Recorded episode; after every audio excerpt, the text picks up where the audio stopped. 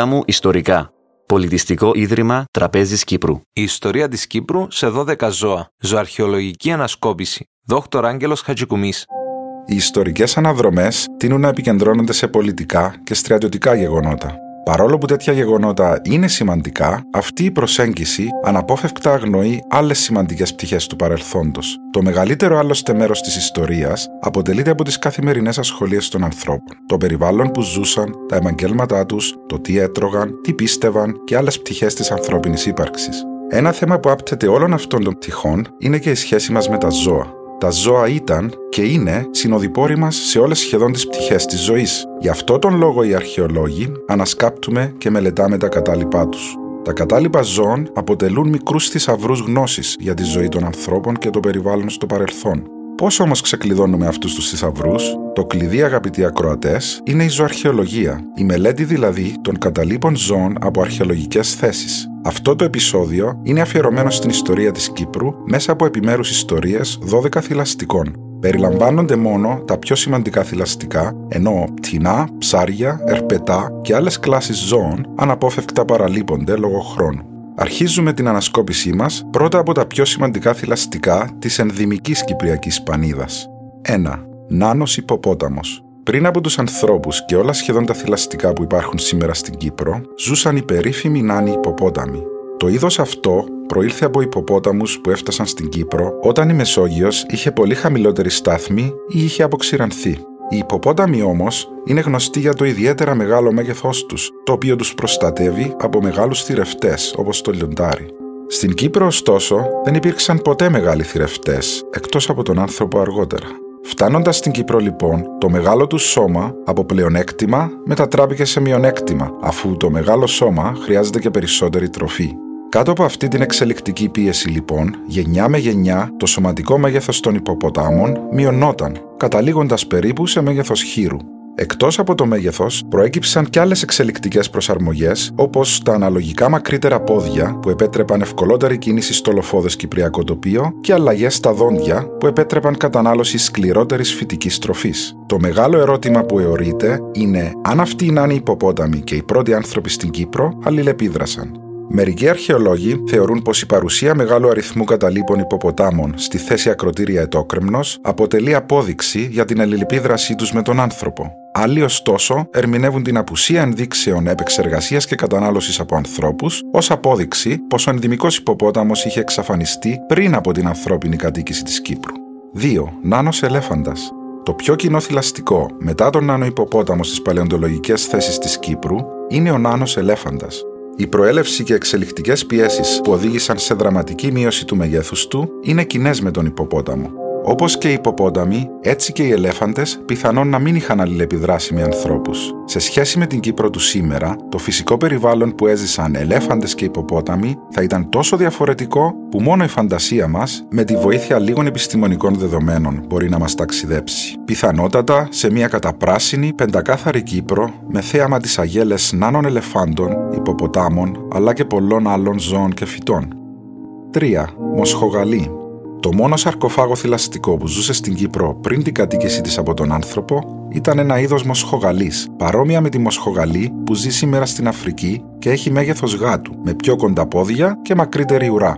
Είναι άριστη αναρριχήτρια δέντρων, όπου και συνήθως κυνηγά έντομα και άλλα μικρά ζώα. Εκτός από λίγα κατάλοιπα της ενδυμικής Κυπριακής Μοσχογαλής που βρέθηκαν στο Ακροτήρι και την Αγία Νάπα, γνωρίζουμε ελάχιστα για την ιστορία του ζώου αυτού.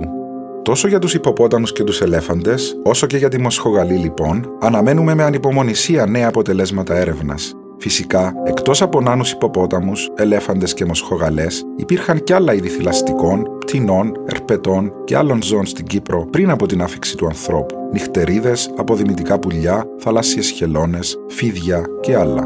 Μετά τα πιο σημαντικά ενδυμικά είδη, περνάμε στην ανασκόπηση εισηγμένων θηλαστικών. Τα βουνά της Κύπρου είναι ορατά από τις υπηρετικές περιοχές της νοτιοδυτικής Ασίας. Έτσι, θέμα χρόνου ήταν η ανθρώπινη περιέργεια για αυτό το άγνωστο νησί που αχνοφαινόταν στη θάλασσα να μετατραπεί σε επαναλαμβανόμενες αποστολές εξερεύνησης και τελικά κατοίκησής του. Την εποχή εκείνη, 12 με 13.000 χρόνια πριν, το μόνο εξημερωμένο είδος ζώου σε ολόκληρο τον πλανήτη ήταν ο σκύλος, ο οποίος προέρχεται από τον λύκο. Για τον σκύλο όμως θα πούμε περισσότερα σε λίγο, αφού το αποδεδειγμένα αρχαιότερο εισηγμένο από τον άνθρωπο θηλαστικό είναι το αγριογούρνο. Το νούμερο 4 της ανασκόπησης και πρώτο της εισηγμένης πανίδας λοιπόν είναι ο χείρος σε όλες του τις παραλλαγές, άγριος, ημιάγριος και οικόσιτος. Παρόλο που πρόκειται για άριστο κολυμβητή, το αγριογούρουνο μάλλον μεταφέρθηκε στην Κύπρο από τους πρώτους κατοίκους, τουλάχιστον 12 με 13.000 χρόνια πριν. Εισαγωγή και απελευθέρωση ζώων παρατηρείται και σε μεταγενέστερες περιπτώσεις απίκησης νησιών από τον άνθρωπο, ως ένα είδος ζωντανής αποθήκης τροφής. Σχεδόν 2.000 χρόνια αργότερα, στον Άγιο Τείχονα Κλίμωνα, το αγριογούρουνο αποτελούσε το μοναδικό θύραμα. Μάλιστα, το σωματικό μέγεθος του ζώου αυτού, 2.000 περίπου χρόνια μετά τη μεταφορά του στο νησί, είχε μειωθεί σημαντικά. Πρόκειται για την ίδια διαδικασία με την οποία μειώθηκε και το μέγεθος των υποποτάμων και ελεφάντων, δηλαδή τον νησιωτικό νανισμό. Οι Κύπροι της προκεραμικής Α νεονυθικής περίοδου κυνηγούσαν αυτό το μικρόσωμο αγριογούρουνο κυρίως με βέλη, όπως μαρτυρούν οι λίθινες εχμές στις θέσεις Άγιος Τείχονα Κλίμωνας και Αγία Βαρβαρά Ασπρόκρεμος. Παρότι μικρόσωμο, το αγριογούρουνο ήταν το μεγαλύτερο θηλαστικό στην Κύπρο για 2 με 3 χιλιάδες χρόνια. Το κυπριακό αγριογούρουνο δεν υπάρχει σήμερα, ενώ το πότε εξαφανίστηκε παραμένει άγνωστο. Το σίγουρο είναι πως ανάμεσα στα ζωικά κατάλοιπα που βρίσκουμε στους οικισμούς της επόμενης νεολιθική προκεραμικής β' περίοδου, τα κατάλοιπα τους σχεδόν εκλείπουν. Αυτή η περίοδος, 10.000 χρόνια πριν, διαφέρει από την προκεραμική Α, αφού τότε συνέβη μία από τις μεγαλύτερες αλλαγές στην ανθρώπινη ιστορία, η εξημέρωση φυτών και ζώων. Η αλλαγή αυτή έθεσε την ανθρωπότητα στη σημερινή της πορεία μέσω της μετάβασης από τη συλλογή τροφής στην παραγωγή της. Ουσιαστικά, σε αυτό το στάδιο βρισκόμαστε ακόμη, απλά σε μεγαλύτερη κλίμακα και εξειδίκευση. Με την εξημέρωση των ζώων έφτασε στην Κύπρο και ο οικόσιτος χείρος. Καθ' όλη τη διάρκεια της νεολιθικής περίοδου, δηλαδή 7 με 10.000 χρόνια πριν, ο χείρος αποτελούσε σημαντική αλλά δευτερεύουσα πηγή τροφής, αφού είτε τα εγωπρόβατα σε τροφοπαραγωγικές θέσεις, είτε τα ελάφια σε κυνηγετικές, ήταν πιο πολυάριθμα και μάλλον πιο συμβατά με τις υπόλοιπες ασχολίες. Επίσης, κατά την νεολιθική περίοδο υπήρχαν και πληθυσμοί ημιάγριων χείρων, οι οποίοι αποτελούσαν ένα ακόμη θύραμα, όπως και μέχρι πρόσφατα σε διάφορες περιοχές της Κύπρου.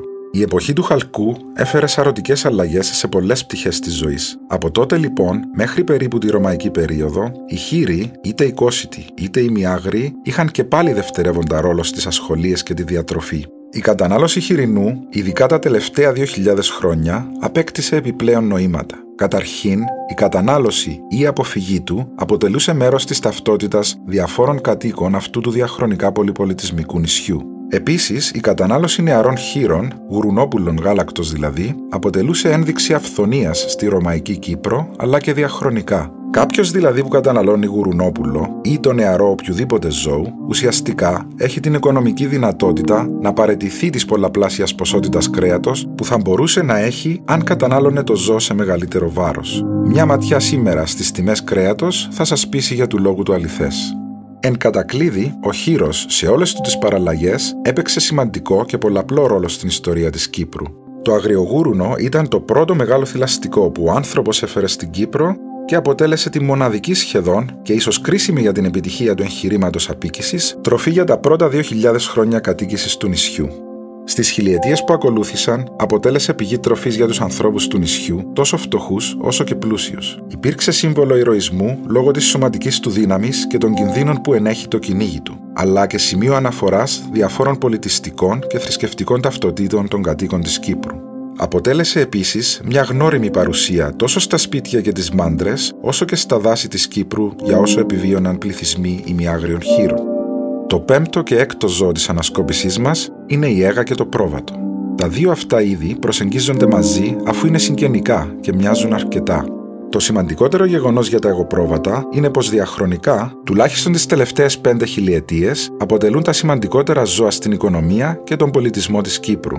Αυτό αποδεικνύεται από το γεγονός ότι η πλειοψηφία των καταλήπων ζώων από αρχαιολογικές θέσεις ανήκει σε αυτά. Εξ όσων γνωρίζουμε από την νεολιθική θέση παρεκκλησιά Λουρόκαμπος, τα δύο αυτά ζώα δεν μεταφέρθηκαν μαζί στην Κύπρο, αλλά πρώτη έφτασε η Έγα περίπου 10.000 χρόνια πριν και ακολούθησε το πρόβατο λίγο αργότερα.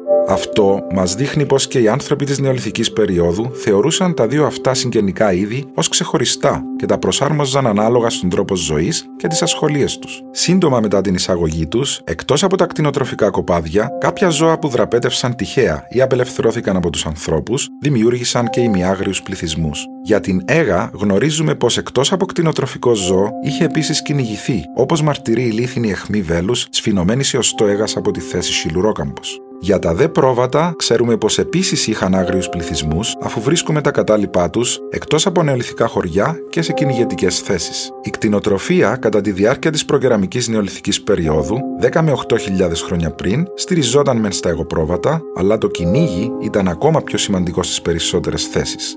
Κατά τη διάρκεια της περίοδου αυτής, η σημασία των εγωπροβάτων αυξανόταν. Προς το τέλος της περίοδου όμως και στις επόμενες περιόδους της κεραμικής νεολιθική, 7 με 8.000 χρόνια πριν, και χαλκολιθική, 6 με 5.000 χρόνια πριν, η σημασία της κτηνοτροφίας μειώθηκε, συνοδευόμενη από επιστροφή στο κυνήγι. Σε αυτό το σημείο, η Κύπρος διαφέρει από άλλες περιοχές της Ανατολικής Μεσογείου και της Ευρώπης. Συνήθως, όπου άρχιζε η παραγωγή αντί συλλογή τροφής, συνέχιζε μέχρι την πλήρη κυριαρχία της, η παράλληλη αύξηση του ανθρώπινου πληθυσμού δεν επέτρεπε την επιστροφή στην τροφοσυλλογή και το κυνήγι. Στην Κύπρο, ωστόσο, τα πράγματα εξελίχθηκαν διαφορετικά. Από την κυριαρχία των οικόσιτων εγωπροβάτων την 7η χιλιετία, μερικούς αιώνες αργότερα παρατηρείται μείωση πληθυσμού, ανεσκαμμένων οικισμών τουλάχιστον, και επιστροφή στο κυνήγι ελαφιού. Με το τέλος της χαλκολιθικής περίοδου και έναρξη της εποχής του χαλκού, τα εγωπρόβατα γίνονται τα πιο πολυπληθή και σημαντικά ζώα της κυπριακής κτηνοτροφίας σχεδόν αδιάκοπα μέχρι και σήμερα. Οι περισσότερες κυπριακές πολιτείες, τόσο της εποχής του χαλκού όσο και της εποχής του σιδήρου,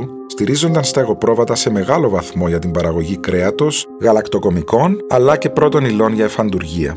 Για τις μεταγενέστερες περιόδους γνωρίζουμε λιγότερα λόγω του πολύ μικρού αριθμού ζωαρχαιολογικών μελετών. Γνωρίζουμε ωστόσο πως έγε και πρόβατα συνέχισαν να αποτελούν τα πιο σημαντικά ζώα στη κτηνοτροφία. Υπάρχουν επιπλέον ενδείξεις πως η υφαντουργία με μαλλί προβάτου, η βυρσοδεψία και η παραγωγή γαλακτοκομικών προϊόντων όπως χαλούμι, τραχανά κλπ. αποτελούσαν πραγματικότητα τουλάχιστον από το Μεσαίωνα μέχρι σήμερα και πιθανόν ακόμα νωρίτερα. Κατά το Μεσαίωνα είναι γνωστό πως η αριστοκρατική τάξη εξασκούσε με πάθος το κυνήγι αγρινού, που είναι άγριο πρόβατο, με εκπαιδευμένους σκύλους, ακόμα και λεοπαρδάλης. Φτάνοντας στο σήμερα και με δεδομένη τη διαχρονικά στενή σχέση τους με τους κατοίκου της Κύπρου, οι έγε και τα πρόβατα συνεχίζουν να είναι συνυφασμένα με τις διατροφικές συνήθειες και τον πολιτισμό της Κύπρου. Σούβλα, κλέφτικο, τσαμαρέλα, χαλούμι, τραχανάς, η βούρκα του βοσκού, παραδοσιακές ποίνες, μάλινα πλεκτά και άλλα προϊόντα, αμέτρητες εκφράσεις και παροιμίες της κυπριακής διαλέκτου έχουν άμεση σχέση με την έγα και το πρόβατο. Ακόμα και το εθνικό ζώο της Κύπρου, το αγρινό, πιθανότατα προήλθε από τα πιο πρώιμα πρόβατα, με άγριο ακόμα φαινότυπο, που εισήγαγαν στο νησί οι νεολιθικοί του κάτοικοι. Το έβδομο θηλαστικό της ανασκόπησής μας είναι το ελάφι Ντάμα Ντάμα Μεσοποτάμικα ή Πλατώνη της Μεσοποταμίας. Παρόλο που για πολλές χιλιετίες αυθονούσε στην κυπριακή φύση το είδος αυτό ελαφιού, όχι μόνο δεν υπάρχει πλέον, αλλά ούτε αποτελεί μέρος της σύγχρονης συλλογικής συνείδησης και πολιτισμού της Κύπρου. Κατά την προκεραμική περίοδο, 10.000 χρόνια πριν, και παρόλο που οι άνθρωποι τότε είχαν στη διάθεσή τους οικόσιτους χείρους, έγες, πρόβατα και αγελάδες, επέλεξαν να μεταφέρουν ελάφια στην Κύπρο. Προφανώς για να τα κυνηγούν, όπως αποδεικνύουν τα πολλά κατάλοιπά τους σε προϊστορικές θέσεις. Για έξι περίπου χιλιάδες χρόνια, τα ελάφια αποτελούσαν την πιο σημαντική πηγή κρέατος, με εξαίρεση μία χιλιετία 9.000 χρόνια πριν, όταν η κτηνοτροφία εγωπροβάτων είχε αντικαταστήσει το κυνήγι ελαφιού. Όπως είχαμε αναφέρει και πριν, αυτή η πορεία ανατράπηκε προς το τέλος της νεολιθικής και κατά τη χαλκολιθική περίοδο, όταν οι Κύπροι, σε αντίθεση με τους γείτονές τους, επέστρεψαν στο κυνήγι. Αυτή η μοναδικότητα αποδίδεται εν μέρη σε μείωση του ανθρώπινου πληθυσμού για άγνωστους λόγους, η οποία κατέστησε το κυνήγι ελαφιού ξανά βιώσιμο. Στην επόμενη περίοδο, την εποχή του Χαλκού, 5 με 3.000 χρόνια πριν, το κυνήγι ελαφιού επιβίωσε, αλλά οι όροι αντιστράφηκαν. Τα οικόσιτα ζώα, κυρίως έγε και πρόβατα, έγιναν ξανά η κύρια πηγή τροφής ζωικής προέλευσης, ενώ το κυνήγι ελαφιού υποβιβάστηκε σε περιστασιακή ή εξειδικευμένη για λίγους δραστηριότητα. Ζωαρχαιολογικές μελέτες σε θέσεις της εποχής του Χαλκού, ωστόσο, φανερώνουν μια πιο περίπλοκη εικόνα. Ενώ στις περισσότερες θέσεις τα κατάλοιπα ελαφιών σπανίζουν, σε λιγοστές θέσεις, κυρίως στα ημιορεινά, τα κατάλοιπα ελαφιού είναι άφθονα και συνέβαλαν σημαντικά στη διατροφή. Η ακριβής χρονολογία και λόγια εξαφάνισή του από την Κύπρο, όπου υπήρχε για τουλάχιστον 8.000 χρόνια, παραμένουν ανάμεσα στα αναπάντητα ερωτήματα της κυπριακής ζωαρχαιολογίας. Προς το παρόν, γνωρίζουμε ότι το ελάφι υπήρχε στην Κύπρο μέχρι τουλάχιστον τη Ρωμαϊκή περίοδο. Κατά τον ύστερο μεσαίωνα, φραγκική ενετική περίοδο, είχε ήδη μάλλον εξαφανιστεί ή ήταν τόσο σπάνιο που δεν αναφέρεται σε καμιά γραπτή πηγή ούτε και έχει αναγνωριστεί αρχαιολογικά.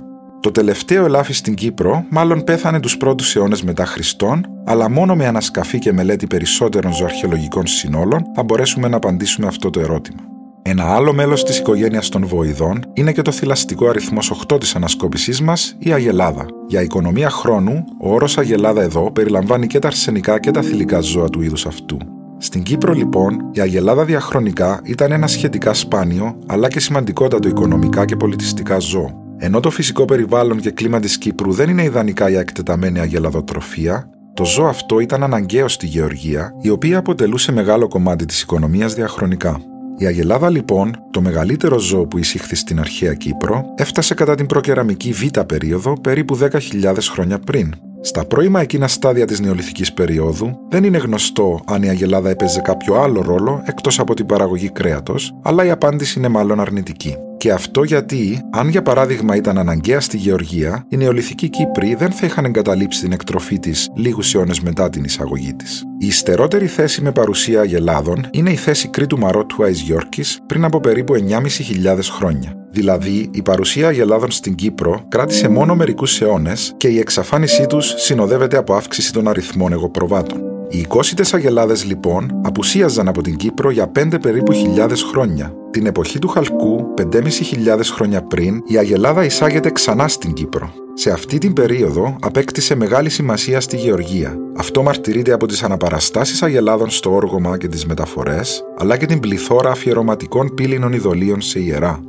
Ο νευραλγικός ρόλος της Αγελάδας στη γεωργία και τις μεταφορές συνεχίστηκε και τις επόμενες περιόδους. Μάλιστα, κατά τη Ρωμαϊκή περίοδο, εκτός από τη γεωργία, καταναλωνόταν μάλλον πιο τακτικά, μια πρακτική η οποία μέχρι και πρόσφατα δεν ήταν ιδιαίτερα δημοφιλή στην Κύπρο. Όπως και για τα υπόλοιπα είδη ζώων, οι γνώσεις μας για περιόδους υστερότερε της Ρωμαϊκής είναι περιορισμένες. Ωστόσο, τα λιγοστά ζωαρχαιολογικά δεδομένα και οι γραπτές πηγές επιβεβαιώνουν πως η Αγελάδα συνέχισε να αποτελεί σημαντικότατο στοιχείο του αγροκτηνοτροφικού συστήματος. Και από το μεγαλύτερο περνάμε σε ένα από τα πιο μικρά θηλαστικά στην Κύπρο, τον σκύλο, που είναι το νούμερο 9 της ανασκόπησής μας. Ο σκύλος ήταν το πρώτο εξημερωμένο ζώο στον κόσμο και το μόνο που εξημερώθηκε πριν από τα φυτά και τα υπόλοιπα ζώα. Δεν γνωρίζουμε αν συνόδευε τους πρώτους θαλασσοπόρους που απίκησαν την Κύπρο, αφού κατάλοιπά του δεν βρέθηκαν στις προημότερες θέσεις. Τα γαυγίσματα σκύλων, ωστόσο, σίγουρα θα ήταν ανάμεσα στους γνώριμους ήχους των κατοίκων του αρχαιότερου νεολιθικού χωριού στη θέση Κλίμωνα, 11.000 χρόνια πριν. Καθ' όλη τη διάρκεια της νεολιθική περίοδου, τα κατάλοιπα σκύλου είναι ελάχιστα, αν και η πιθανή απόθεσή τους εκτός οικισμών επιτείνει τη σπανιότητά τους. Σε μεταγενέστερες περιόδους, από την εποχή του Χαλκού και μετά, φαίνεται όχι μόνο να αυξάνονται οι αριθμοί σκύλων, αλλά και η ποικιλία στους σωματότυπους τους και άρα οι ρόλοι που είχαν. Σε κάποιες περιπτώσεις καταναλώνονταν, όπως μαρτυρούν κοπές σε οστά σκύλων από θέσεις της πρώτης χιλιετίας π.Χ. Επίσης, αν και ακόμη εκκρεμεί έρευνα για το θέμα, ο σκύλος φαίνεται να σχετιζόταν και με τελετουργίες. Από την ύστερη ρωμαϊκή τουλάχιστον περίοδο, κάνουν την εμφάνισή τους και στην Κύπρο μικρόσωμοι σκύλοι, παρόμοιοι με σύγχρονες φυλές σκύλων συντροφιάς όπως τα Chihuahua και άλλες μικρόσωμες φυλές. Εκτός από τον διαχρονικό ρόλο ως φρουρού κοπαδιών και οικισμών, το μεσαίωνα αλλά και νωρίτερα, σκύλοι χρησιμοποιούνταν σε κυνηγετικές δραστηριότητες της άρχουσας τάξης και όχι μόνο. Εν κατακλείδη, από την αρχαιότητα μέχρι σήμερα, βλέπουμε μια συνεχή αύξηση των ρόλων που έπαιζε ο σκύλος στην κυπριακή κοινωνία. Τα ερωτήματα που απομένουν είναι πολλά, όπως ποιος ήταν ο ρόλος τους σε τελετουργίες, ο ρόλος τους ως κοινωνικά σύμβολα, κάτω από ποιες συνθήκες ζούσαν οι σκύλοι, το κατά πόσον καταναλώνονταν και άλλα πολλά. Ο σκύλος σήμερα είναι πολύ κοινό και αρκετά αγαπητό ζώο στην Κύπρο, με πολλούς ρόλους στην κοινωνία μας, όπως στο κυνήγι, την κτηνοτροφία, τη διάσωση, την εξυχνίαση εγκλημάτων, τη συντροφιά και ως οδηγός ατόμων με αναπηρίες. Ένα συγγενικό με το σκύλο είδος είναι και το δέκατο ζώο της ανασκόπησής μας, η Αλεπού. Η Αλεπού εισήχθηκε στην Κύπρο τουλάχιστον 10.000 χρόνια πριν ως άγριο ζώο και ως τέτοιο συνέχισε να υπάρχει μέχρι και σήμερα. Δεν γνωρίζουμε ακριβώς τους λόγους που οι άνθρωποι έφεραν στην Κύπρο αυτό το σχετικά μικρό σαρκοφάγο, ούτε και αν και πώς αλληλεπιδρούσαν μαζί τους στο παρελθόν. Αυτό οφείλεται στη σπανιότητα των καταλήπων τους σε αρχαιολογικές θέσεις, αλλά και την έλλειψη εξειδικευμένων μελετών με διαχρονική προσέγγιση. Μπορούμε όμως να υποθέσουμε πως θα υπήρχαν λόγοι για την εισαγωγή της, αφού η Αλεπού δεν θα μπορούσε να φτάσει τυχαία στην Κύπρο της νεολιθικής περίοδου. Πιθανοί λόγοι ίσως να είναι η περιστασιακή κατανάλωσή της, η χρήση της γούνας της για ενδύματα και ο έλεγχος των πληθυσμών τροκτικών που αυξήθηκαν ραγδαία με την αύξηση της αποθήκευσης τροφής την νεολιθική περίοδο. Παρόλο που είναι ένα σχετικά μικρό ζώο, η Αλεπού ήταν και είναι το μεγαλύτερο άγριο σαρκοφάγο της Κύπρου. Το ενδέκατο ζώο της ανασκόπησής μας είναι επίσης σαρκοφάγο, το πολυπληθέστερο μάλιστα στην Κύπρο σήμερα και αναφέρομαι φυσικά στο γάτο. Ο γάτος έχει μακρά ιστορία στην Κύπρο. Η πρώτη μάλιστα ένδειξη για την εξημέρωση του ζώου αυτού παγκόσμια προέρχεται από την νεολιθική θέση παρεκκλησιά Λουρόκαμπος. Πρόκειται για μια ταφή γάτου σε συσχετισμό με μια ανθρώπινη ταφή και χρονολογείται περίπου 10.000 χρόνια πριν. Οι άνθρωποι του νεολιθικού αυτού χωριού μπήκαν στον κόπο να θάψουν το γάτο αυτό και μάλιστα κοντά σε νεκρό άνθρωπο. Οι ανασκαφεί τη θέση, συνδέοντας αυτή την ταφή γάτου με ένα αλήθινο αγαλματίδιο κεφαλής γάτου, που βρέθηκε στην ίδια θέση, προτείνουν πως το ζώο αυτό είχε και συμβολικό ρόλο στην κοσμοθεωρία των νεολιθικών Κυπρίων. Ένας πιθανός λόγος είναι η ευεργετική του δράση στον έλεγχο των τροκτικών. Ο γάτος όμως του Σιλουρόκαμπου δεν αποτελεί την αρχαιότερη ένδειξη παρουσίας του στο νησί, Κάποια ελάχιστα κατάλοιπά του αναγνωρίστηκαν στην κατά χίλια περίπου χρόνια προημότερη θέση Άγιος Τύχωνας Κλίμωνας. Οι άνθρωποι λοιπόν έφεραν στην Κύπρο γάτους πολύ πριν την αποδεδειγμένη εξημέρωση αυτού του είδους. Ένα από τα κίνητρά τους θα ήταν και ο έλεγχος πληθυσμών τροκτικών που αυξάνονταν και έθεταν σε κίνδυνο την αποθηκευμένη τροφή των ανθρώπων. Τα λιγοστά κατάλοιπα γάτους στις νεολιθικέ αυτές θέσεις δείχνουν την πολύ πρώιμη εισαγωγή τους στην Κύπρο και τις απαρχές της εξημέρωσής του. Σε μεταγενέστερες περιόδους, τα κατάλοιπα γάτου είναι επίσης σπάνια και αυτό έχει το ίδιο αποτέλεσμα όπως στην περίπτωση της Αλεπούς. Μπορούμε δηλαδή να είμαστε βέβαιοι για την παρουσία τους στην Κύπρο από την νεολιθική περίοδο μέχρι σήμερα, αλλά γνωρίζουμε ελάχιστα για το ρόλο τους στην κάθε περίοδο. Στη 12η θέση της ανασκόπησής μας δεν περιλαμβάνεται ένα είδος θηλαστικού, αλλά μία οικογένεια, αυτή των υπηδών. Σε αυτήν περιλαμβάνονται δύο είδη που έζησαν και συνεχίζουν να ζουν στην Κύπρο, το γαϊδούρι και το άλογο. Τα είδη αυτά είναι τόσο παρόμοια που τα θρηματισμένα αρχαιολογικά κατάλοιπά τους είναι συχνά δύσκολο να αναγνωριστούν σε είδος. Γενετικά μάλιστα είναι τόσο κοντά που μπορούν και να αναπαραχθούν, ο στήρος απόγονός του, το μουλάρι, είχε επίσης διάφορους και σημαντικούς ρόλους στην κυπριακή κοινωνία διαχρονικά. Τα μέλη αυτά της οικογένειας των Ιππιδών δεν είχαν εξημερωθεί την νεολιθική περίοδο, όπως έγινε με τα περισσότερα μεγάλα θηλαστικά, αλλά αργότερα. Και τα δύο είδη έφτασαν στην Κύπρο στις αρχές της εποχής του Χαλκού και ουσιαστικά εγγενίασαν μια νέα εποχή, για να αντιληφθούμε καλύτερα το μέγεθος της αλλαγής, μπορούμε να την παραλληλήσουμε με την εισαγωγή μηχανοκίνητων οχημάτων στις αρχές του 20ου αιώνα. Όπως και σε αυτό το παράλληλο, το αποτέλεσμα ήταν να μειωθούν ουσιαστικά οι αποστάσεις, αφού μπορούσαν να καλυφθούν γρηγορότερα με τη χρήση γαϊδουριών και αλόγων. Τα ζώα αυτά επίσης χρησιμοποιούνταν και για μεταφορές, ιδιαίτερα τα γαϊδούρια και τα μουλάρια, αγροτικές εργασίες, στρατιωτικούς σκοπούς, αλλά και ως σύμβολα πλούτου. Γι' αυτό μάλιστα τα κατάλοιπά τους απαντώνται και σε τάφους μελών της άρχουσας τάξης στην Κύπρο τις εποχές του Χαλκού και Σιδήρου, 4 με 2.000 χρόνια πριν περίπου. Από την εισαγωγή τους στην Κύπρο και μετά, κατάλοιπα υπηδών απαντώνται σε όλες σχεδόν τις αρχαιολογικές θέσεις, γεγονός που αποδεικνύει την διαχρονική χρησιμότητά τους που επέφερε και την καθιέρωση τους στο κυπριακό τοπίο, αστικό και αγροτικό. Οι ακριβείς αριθμοί τους στην κάθε περίοδο και αρχαιολογική θέση είναι δύσκολο να εκτιμηθούν με ασφάλεια. Εκτός από τις δυσκολίες αναγνώρισής τους, εκτιμάται πως αρκετά από τα κατάλοιπά τους κατέληγαν εκτός οικισμών και άρα σε σημεία που δεν έχουν ανασκαφεί. Αυτό προκαλεί μια υποαντιπροσώπευσή τους στα ζωαρχαιολογικά σύνολα που μελετάμε. Ένα ενδιαφέρον έμβριμα τρέχουσας έρευνας είναι και το ότι σε κάποιες περιόδους της πρώτης χιλιετίας π.Χ.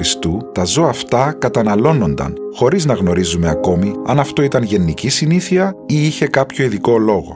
Το βέβαιο είναι πως τόσο στο Μεσαίωνα όσο και στις πιο πρόσφατες περιόδους στην Κύπρο, το γαϊδούρι ήταν το αποκούμπι της αγροτικής ζωής με ανεκτήμητη προσφορά.